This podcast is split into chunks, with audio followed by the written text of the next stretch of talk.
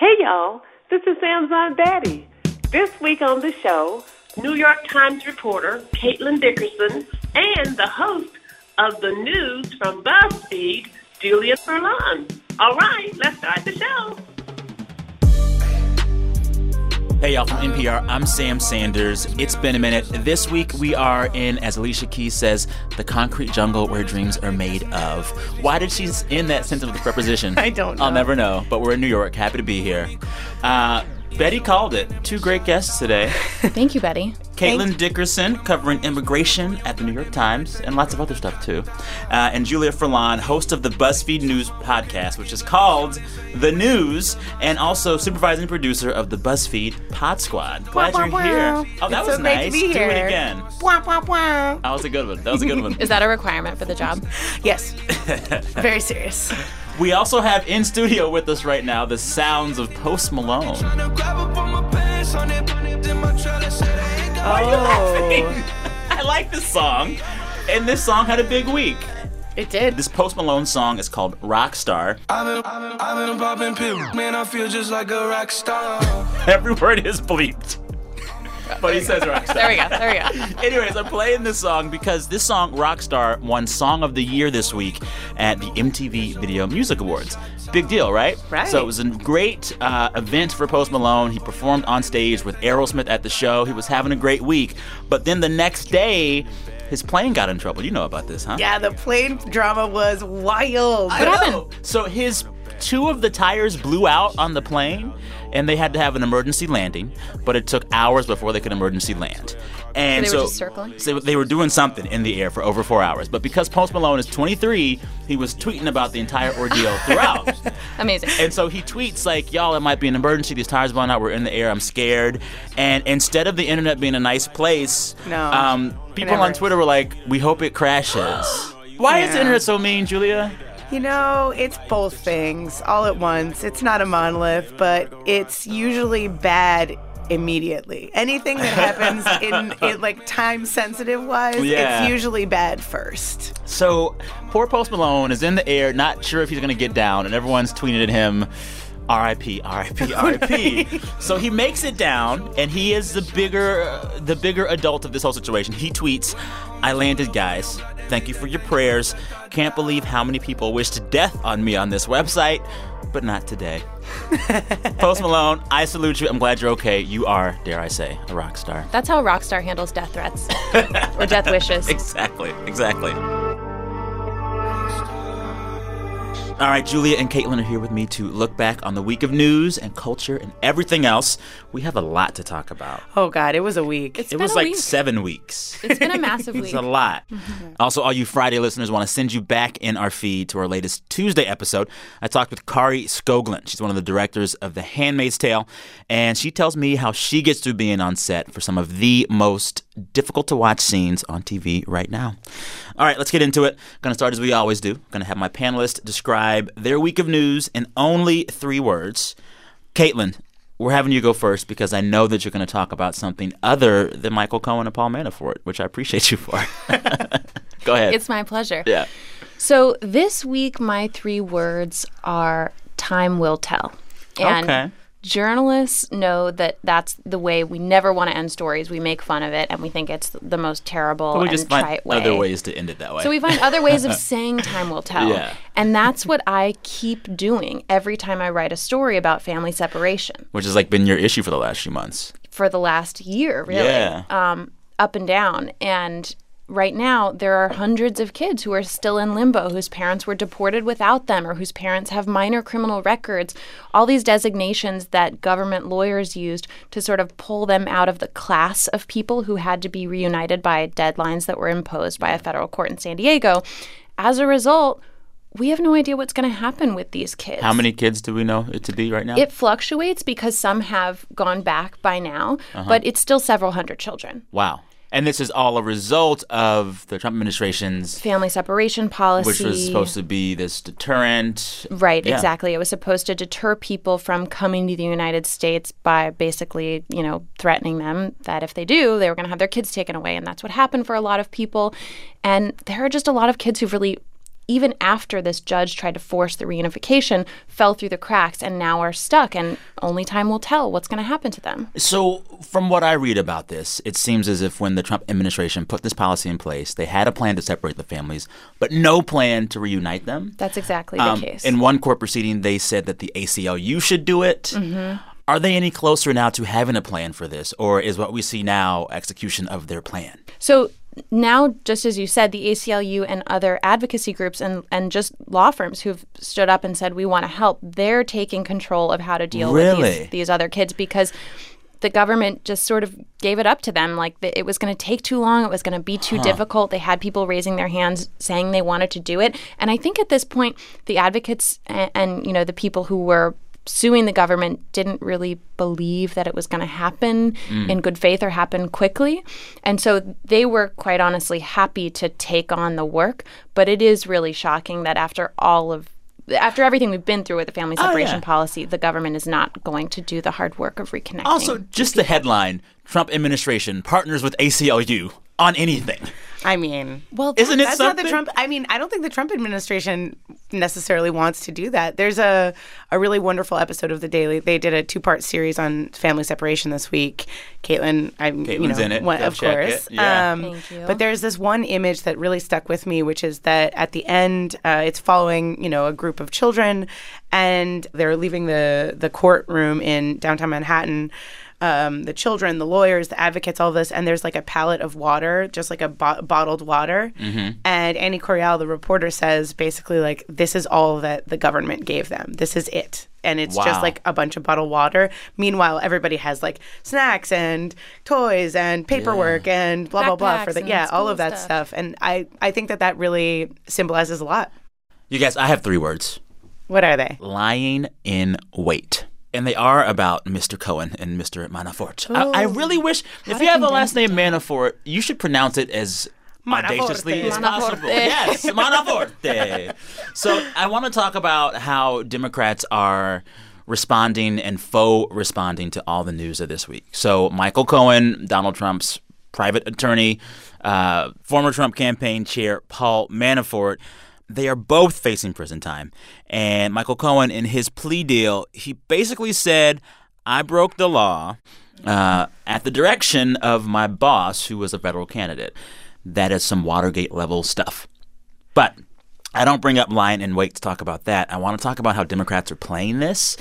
Um, they are just chomping at the bit, you guys. Yeah. They are just ready, ready, ready, ready, ready to see all of this keep moving forward. But the one word that they will not say is impeachment. Mm-hmm. It's really quite interesting. There's been several stories this week where Nancy Pelosi and the rest of them have told Dems up and down, do not use the word impeachment. Whereas Republicans are using it a lot, saying if you vote for Dems, they'll impeach this guy. I just wonder, as somebody who doesn't cover Congress, you know, are the Democrats sitting in secret backroom bars and meeting and coming up with a master plan? Or is it a lot more disorganized and people are just nervous and they know they shouldn't use the I word, but they don't know what they should do instead? Yeah. I have a secret conspiracy theory, which is that like the Republicans are like on some sort of secret email chain and they are like all aligned with like all of their words and their their concepts and the Democrats are just like how do I do this Oh, yeah. and they are really not aligned. Yeah, but what I find really interesting is how they are actually preparing all of these contingency plans to get ready for Mueller dropping some other shoes. They won't really? talk about it, but there's like these secret plans. So all of these liberal groups are basically making plans on how to protest should Donald Trump pardon people involved in this or fire someone like Mueller, right? Okay. So MoveOn.org, this big leftist group, they already have a plan called the Mueller Firing Rapid Response. Um, if any of the key figures, Rosenstein, Jeff Sessions, whoever, are fired, they have actions planned. They say if the actions are triggered before 2 p.m. local time, events will begin at 5 p.m. local time. Wow. They say if actions are triggered after 2 p.m. local time, events will begin at noon local time the following day. They're like The ready, specifics. ready, ready. Wow. Yeah. Yeah. And like you see this with Democrats too. They're already drafting up language to craft bills to protect all of Mueller's information should Mueller be fired. Interesting. Like seeing what Dems and the left are doing right now, it's like when you have a friend who thinks they're about to be, be I guess, proposed to, and You are the so person right hasn't asked them this. yet. Yeah. but they're still picking out the venue. They're getting Yeah. their nails done. They're still the doing wine ready. samples. Yeah, yeah. But you're like, they haven't proposed yet, and and the person's like, they might. Well, I need to have my nails done when they do. Yes, the Dims are getting uh, their nails done.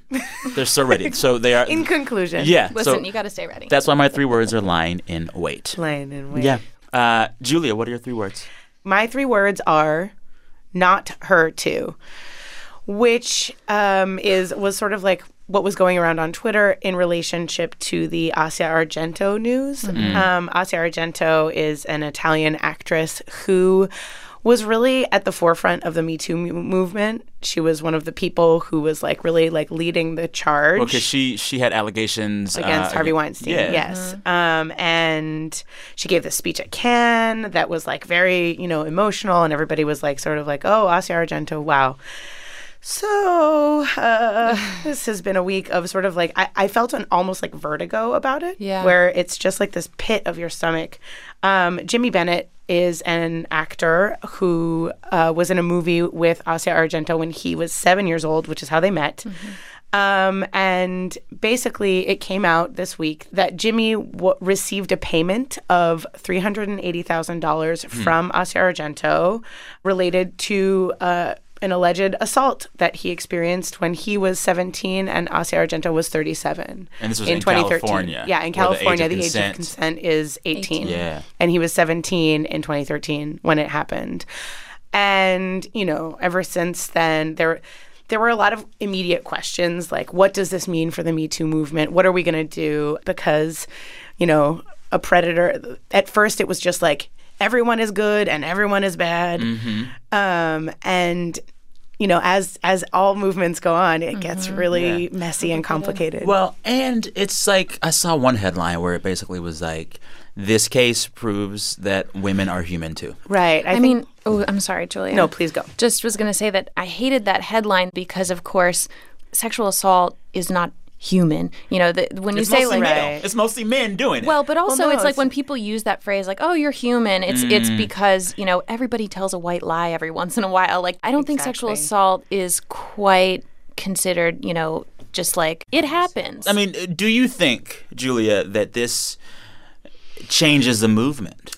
I don't think it can. If you Yeah. to every single woman I know has been dehumanized because of their sexuality in some way. Um, like every single one, a Yeah. hundred percent of women.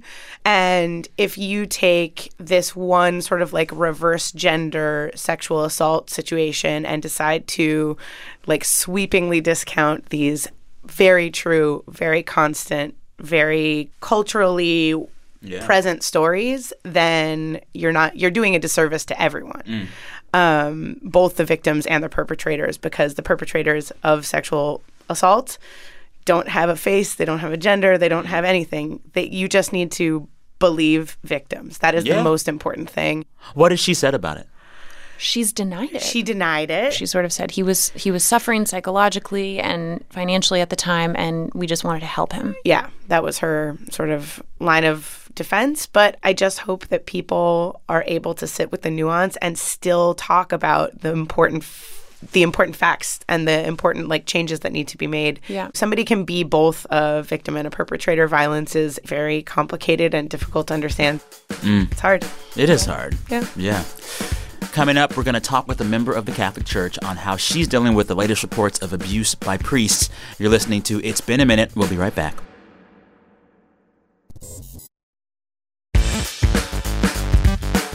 Support for this NPR podcast and the following message come from Wix.com, a web platform for creating your own professional website. With Wix, whether it's your first time creating a website or you're a longtime pro, you can do it yourself. Choose from hundreds of stunning templates or start from scratch with drag and drop technology and powerful web features. Join over 125 million people already using Wix to create their own websites. Go to Wix.com to create yours today. So, what will you create?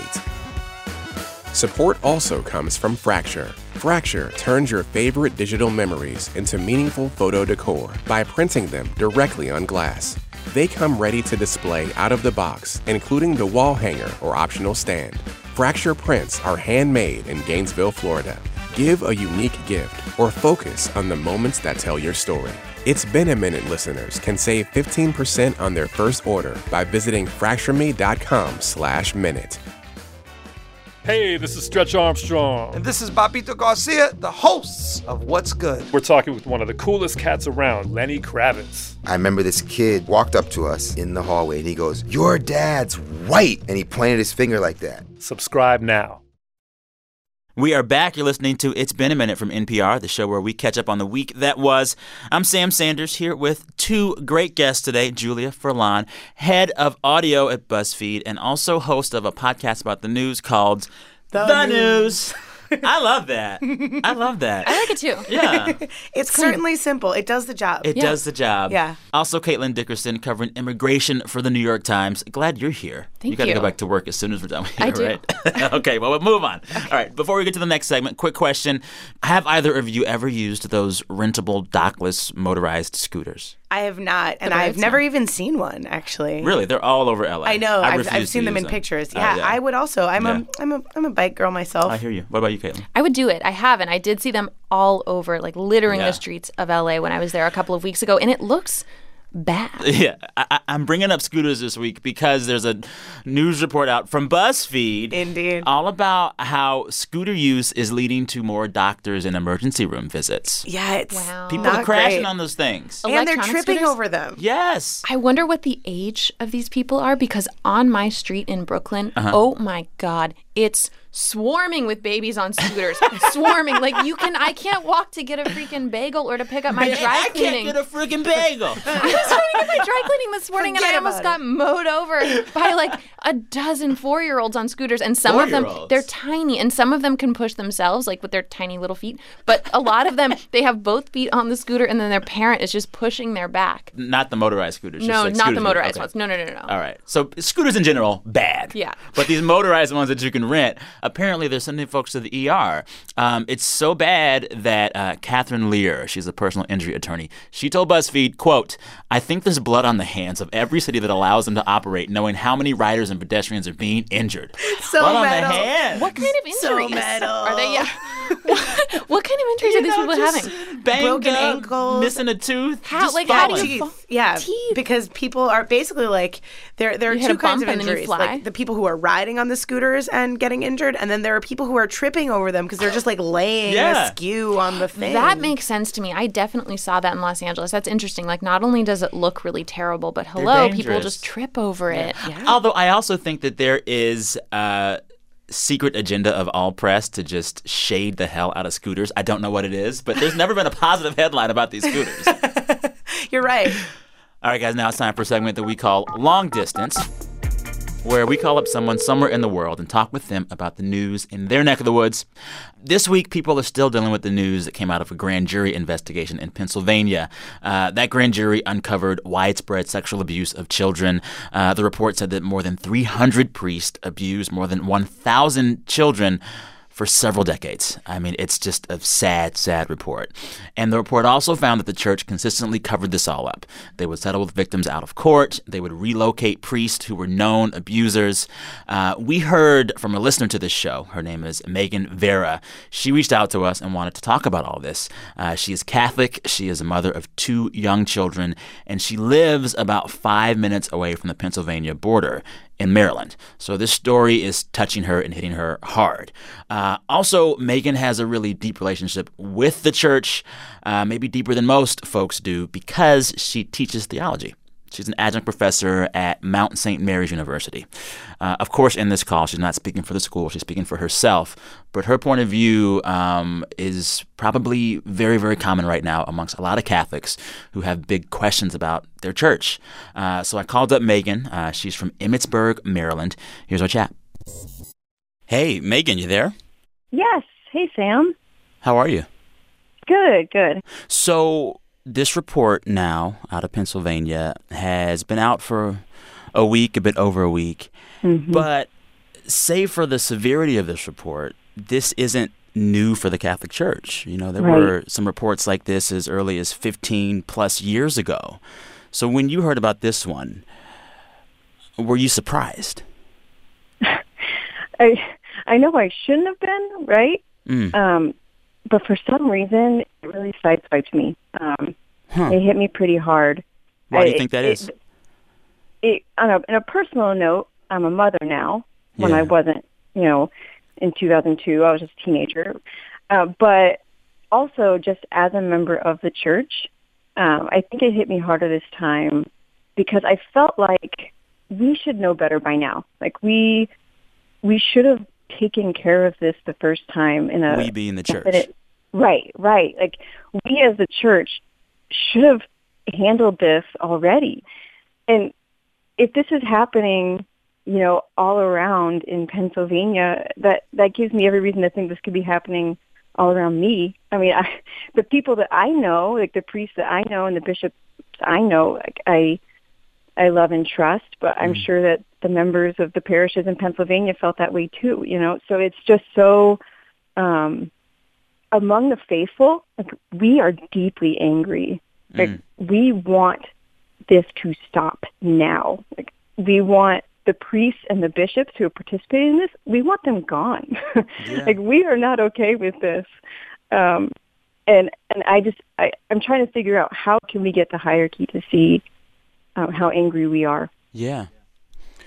Um, how have you dealt with all of this with your kids? I mean, they're very, very young, but Yeah. I'm sure you're wondering about how to deal with this with them. Yes.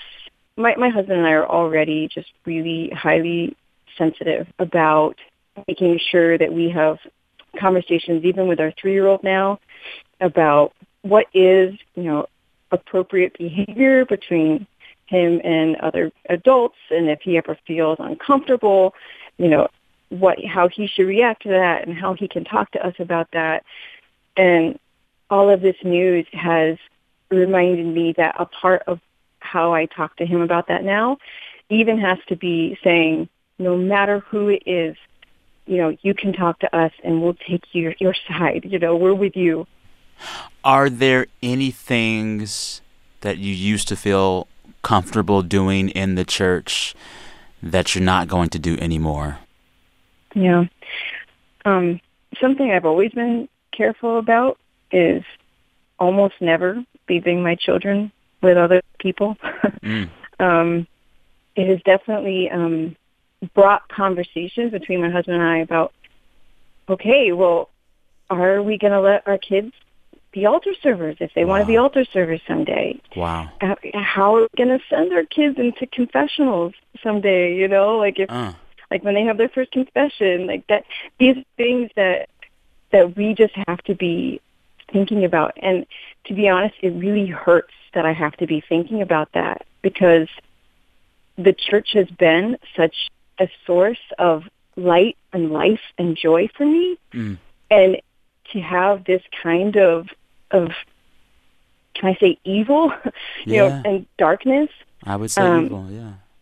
in a place that has been such an important and life-giving place for me uh, is just is really heartbreaking. So I hear you saying that in your gut, you're a little worried about sending your children to do certain things at church because there's a risk that a predator could be there. And I guess in my mind, what I'm asking is, well, if you had a grocery store that you went to a lot, but you found out that Mhm. store managers throughout the store chain were molesting kids, you stop shopping there Yep. Why not if you have this fear now why not just leave the church Yeah, I hear you, Sam. Um, I actually chose um, to become a member of the Catholic Church. Like I didn't, I wasn't raised hmm. in, in the church. I converted to Catholicism when I was a teenager, and I I entered the church because I experienced the ministry of Jesus through the ministry of the church Hmm. in a really profound way. what was that way Yeah, I was I was invited by friends uh-huh. uh, to to come to the church and to participate in some youth ministry events. And I did, and at first I was actually pretty weirded out because Hmm. there are rituals, you know, and there are bells and there's incense. But what I found was that, especially through the sacraments um, and the Eucharist, um, the Catholic Church believes that it's the real presence of Jesus with you. Um, and I I actually experienced that. Like I felt that in in a in a kind of tangible way What did it feel that like? I haven't anywhere else. Um, it feels like it, it feels like if your eyes are closed, but you know there's somebody in the room, Mm. um, and it's someone that you know and love and knows and loves you. And I can't, I can't turn away from that. I can't. Yeah. And Yeah. I, I want to. I actually want to fight for that. Yeah. What has your church, your parish, done in response to this report? So um, when I went to mass this past Sunday, everybody, as everybody was filing in, like we were all kind of looking at each other, and it was kind of it was quieter than usual in the church as everybody was coming in, and I think we were all wondering, like, is our pastor going to say something? Is he going to face this? Is he going to pull it into the light and talk about it? Uh, and I was so relieved. He, you know, in the first few minutes of the mass of the service, he was just saying, clearly we are here today to pray for the victims of, of this abuse and to think through and be together and heal together uh, as we look at what at the terrible things that these priests have done and that the the way that the terrible ways that the bishops have covered it up. Uh, so, and, and that was some that was what he preached on, you know, during the homily, during the sermon, and I was really grateful that he brought it into the light in in the church, in our community, and in some ways, I wonder if if that's where we have to start. And so I hope that within my parish family, within my church family, we can start to think through how can we respond to this here Yeah. and make it better and safer here. I really appreciate this. I know it's a very difficult, sensitive issue to talk about, but I know uh, you sharing your story is going to move our listeners. Thank you for making a space for this conversation. Um, it, it needs to be talked about. So thank It- you very much for that. It most definitely does. Thank you. Thank you so much for for your courage. Thank you. Thanks again to listener Megan Vera from Emmitsburg, Maryland. Back here in the studio now with Caitlin and Julia. So the Pope was quiet for a few days after this report came out, but he did finally speak. Um, spoke earlier this week, and some parts of his letter were quite poignant. Um, he said, "quote We are challenged as the people of God to take on the pain of our brothers and sisters wounded in their flesh and in their spirit." If in the past the response was one of omission, today we want solidarity in the deepest and most challenging sense to become our way of forging present and future history. But I noticed with those comments, one thing he did not do was call for any specific action out of this. Yeah. He didn't name names. He didn't say all these folks are fired. Uh, you calling for patience and for penance and for prayer and for fasting. It's a little thoughts and prayers. One of my best friends is lives in Pennsylvania and Really? is part of the diocese that. Um, yeah, Part of the I've diocese? Yeah, she's uh, like she. That's the the church that they So go she to. is knows part some of of the, the folks that diocese. were caught up in this. There, the guy's dead. The one Mm. that was part of their church who had abused kids. But um, I've been talking to her a lot. They didn't go to church last week. Wow. Yeah, my mom Wow. didn't either. She's And Catholic? She's Catholic, and also Were you raised Catholic? Yeah, What's your mom saying? She just said she's struggling and she she's having a really hard time and she hasn't gone to church and she doesn't know when she will again. Um, and she wants to understand better how we got here because I think what's becoming more and more clear to Catholics is how the structure of the church was sort of built to allow for this kind of thing. And the Pope seemed to address that when he finally spoke about it. Yeah. Because for a while it was like, oh, there's just some bad apples. But now there's this acceptance, I think, that there was a structure that allowed this to go on for and a, long time. playbook, and a playbook that said if you discover abuse, then you shuffle the person Mm. around. It specifically, in some ways, said like you know don't. Wow. Don't bring shame to the Catholic Church is sort of Uh. like the main point, and that was held above believing the victims or taking taking action. Yeah. It's time for a break. You're listening to It's Been a Minute from NPR. We'll be right back.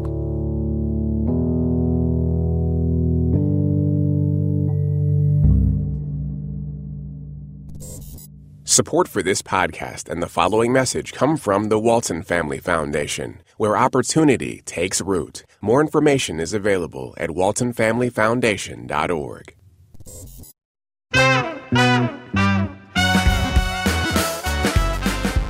Dating has never been more complicated. Trust me, I know.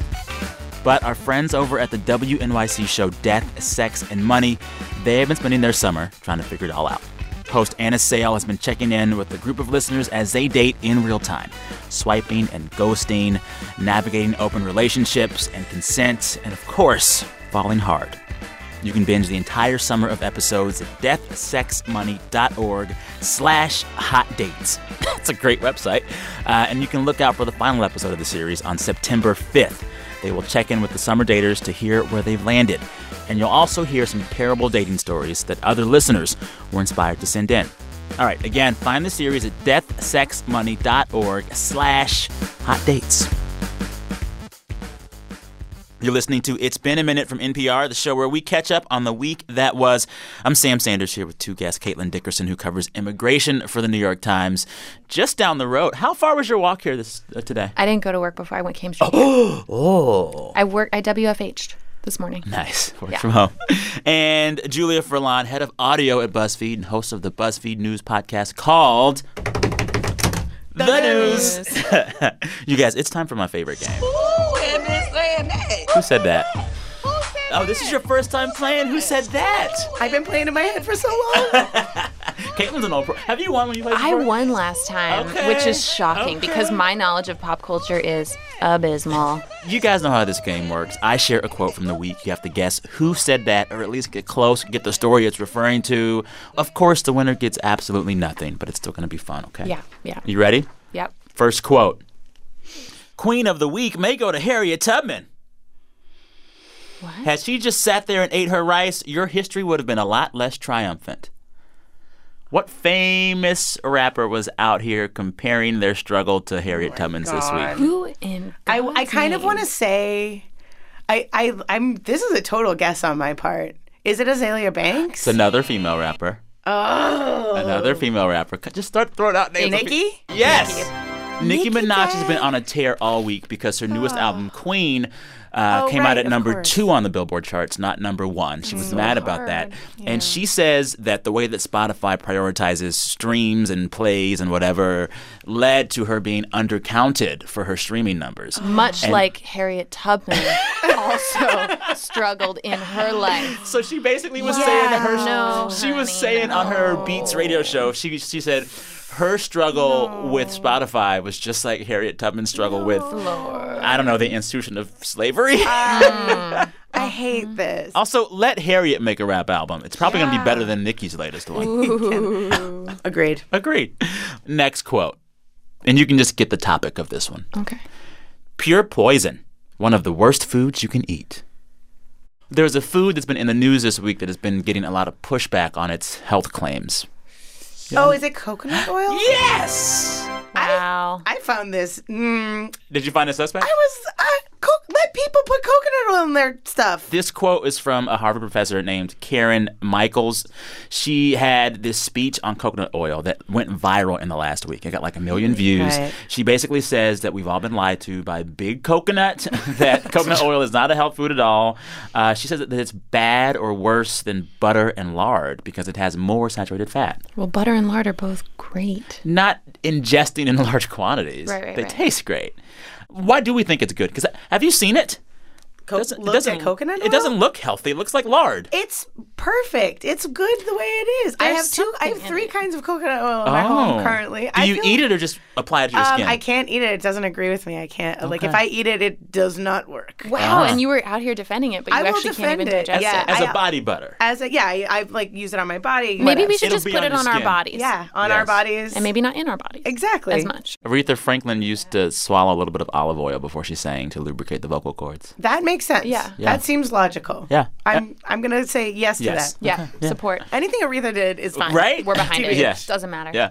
Uh, Julia, you're up two zip in a game that has three questions. Uh, I'm not going to say you won already. I will say this last one will be worth three points. Can we So do daily Caitlin, double? you Oh, great. Yeah. Yes, do Yeah, it. There we go. daily All right, ready? Okay. The quote is Sometimes we see cats and dogs, but never goats. Oh my God. Were, goats were like trending in New York this week for a big Oh reason. Oh right, the goats. That there were there were there were there were goats. There were goats Where running were in they? Iowa. No, it was. Goat. There were goats. Were, were they were in goat- Prospect Park? They were like even in a more New York place. Times Square. Empire State Building. Empire State Building. Oh my How God. do you what are you commute Brooklyn in Bridge? New York? How Brooklyn do you Bridge, commute New Manhattan York? Bridge? No, how do you commute The in New York? subway. Yes. There were goats Oh in the my subway. God. Yes. It was the commissioner of the MTA. It was uh, commanding officer of the Transit District 34. We'll give it to you. I'm Caitlin. Great. Caitlin, congratulations I'm on gonna this say- important win. I cannot believe that I didn't get that one. Y'all but didn't see this? I'm not the goat. I am not the greatest of all time. That's what goat is. Right. There were goats, two goats on the N line subway tracks this week, wandering the tracks. Uh, the official Twitter for MTA, this is the Metropolitan Transit Authority, they tweeted two very bad boys Oh my god. because New York. But then, because New York, Jon Stewart, hometown hero, rescued them. He, he picked them up from like the office they were having to chill at, while they- and he took them to the shelter. Wow. Wow. He's a stand-up dude. Hero. He was just like, who's taking care of the goats? Like, where are He they going to go care of the tonight? goats. Wow. If you saw goats on the subway, would what would I would not run towards them? I would 100% run towards them. It's a goat. It's, Yeah. You're going to see it once in your life. They're cute. There are Wait. lots of things that happen on the subway. Some of them are aggressive. Oh, a goat in the subway once in your life. I was like, I've seen goats a few times. You know, No, on the subway. I don't like to brag. The but- subway is a place where you have to capture every tiny little droplet of joy that you can. No, the mm-hmm. subway is the place. Whenever I'm in this city, I spend the whole week being like, I hope those kids that dance don't come on my train because they make me so nervous. The Showtime kids. I'm like, I'm you're gonna pro hit somebody. Showtime. I'm pro They're gonna hit somebody. I gave five bucks to the Showtime dancers Oh last my week. They were so good. They were really good. but their like when feet they're right in front of your It's face. so dangerous. I just don't want them to get hurt. I don't want them to get I don't hurt. want they me to did not look like they were going to get I don't hurt. want me to get hurt. Let me go to Cirque du Soleil for that. Anyways, You're right. You're right. well, I tell you what, our listeners won today, They did. regardless of who we deemed the winner of this game. Yes, they did. It was a fun little bit of audio. All right, now it's time to end the show as we do every week. We ask our listeners to share with us the best thing that happened to them all week. We encourage folks to brag. They do. Brent, hit the tape. Hey Sam, this is Nikki from California, and the best thing that has happened to me all week is that my friends have come from all corners of the country to celebrate my birthday this weekend. And the second best thing that could happen to me this week is if this played on your podcast on Friday, which is on my actual birthday. Aww. Thanks, Sam. We all love your podcast.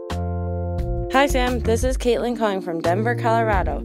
And the best part of my week was that I got to go camping with my dog, my friends, and their dogs in Buena Vista, Colorado.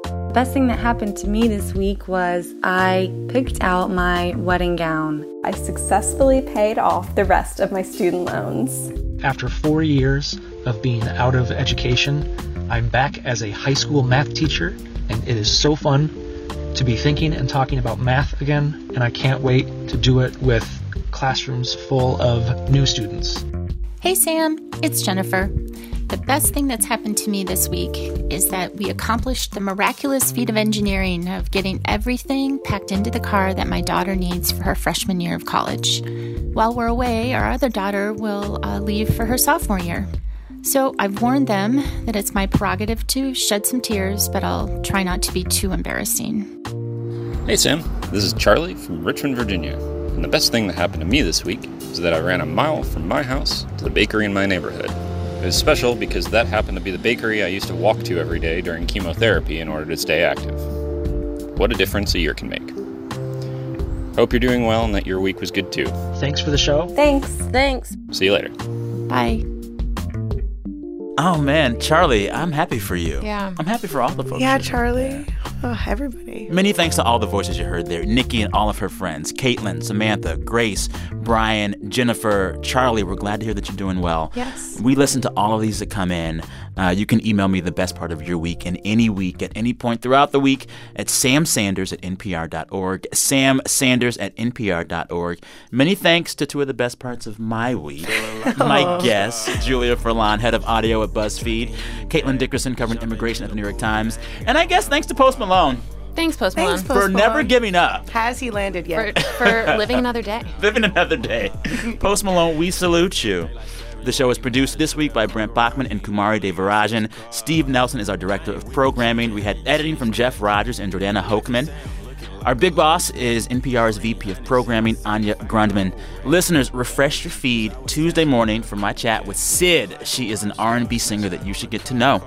She's great. She does her own solo work. She's also making really great stuff right now with her band The Internet. They have a new album out.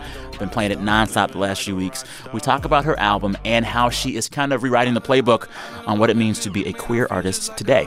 Also, note we're off next Friday. It's Labor Day weekend. Um, people are doing things. I'll be officiating my first wedding. Wow, what a lucky couple. My oh, well, Yeah. I'm lucky to be able to do it. As I'm gone that weekend, uh, we're gonna have a special episode of our show with conversations that I had with Brian Tyree Henry, who plays Paperboy on Atlanta, and with Rachel Brosnahan, who is the lead of one of my favorite shows, The Marvelous Mrs. Maisel. Check for that next Friday. They're both up for Emmys. I think they'll win. Such good shows. I would give them an Emmy. Right? Would you give Post Malone an Emmy? No. he doesn't. He just won a big award. He's Is it a big award? Yeah, he's good. A And he VMA? lives. Is a VMA a big award? And he lives. He lives. It's clawing towards relevance. Post Malone lives. Uh, thank you all for listening. I'm Sam Sanders. Talk soon.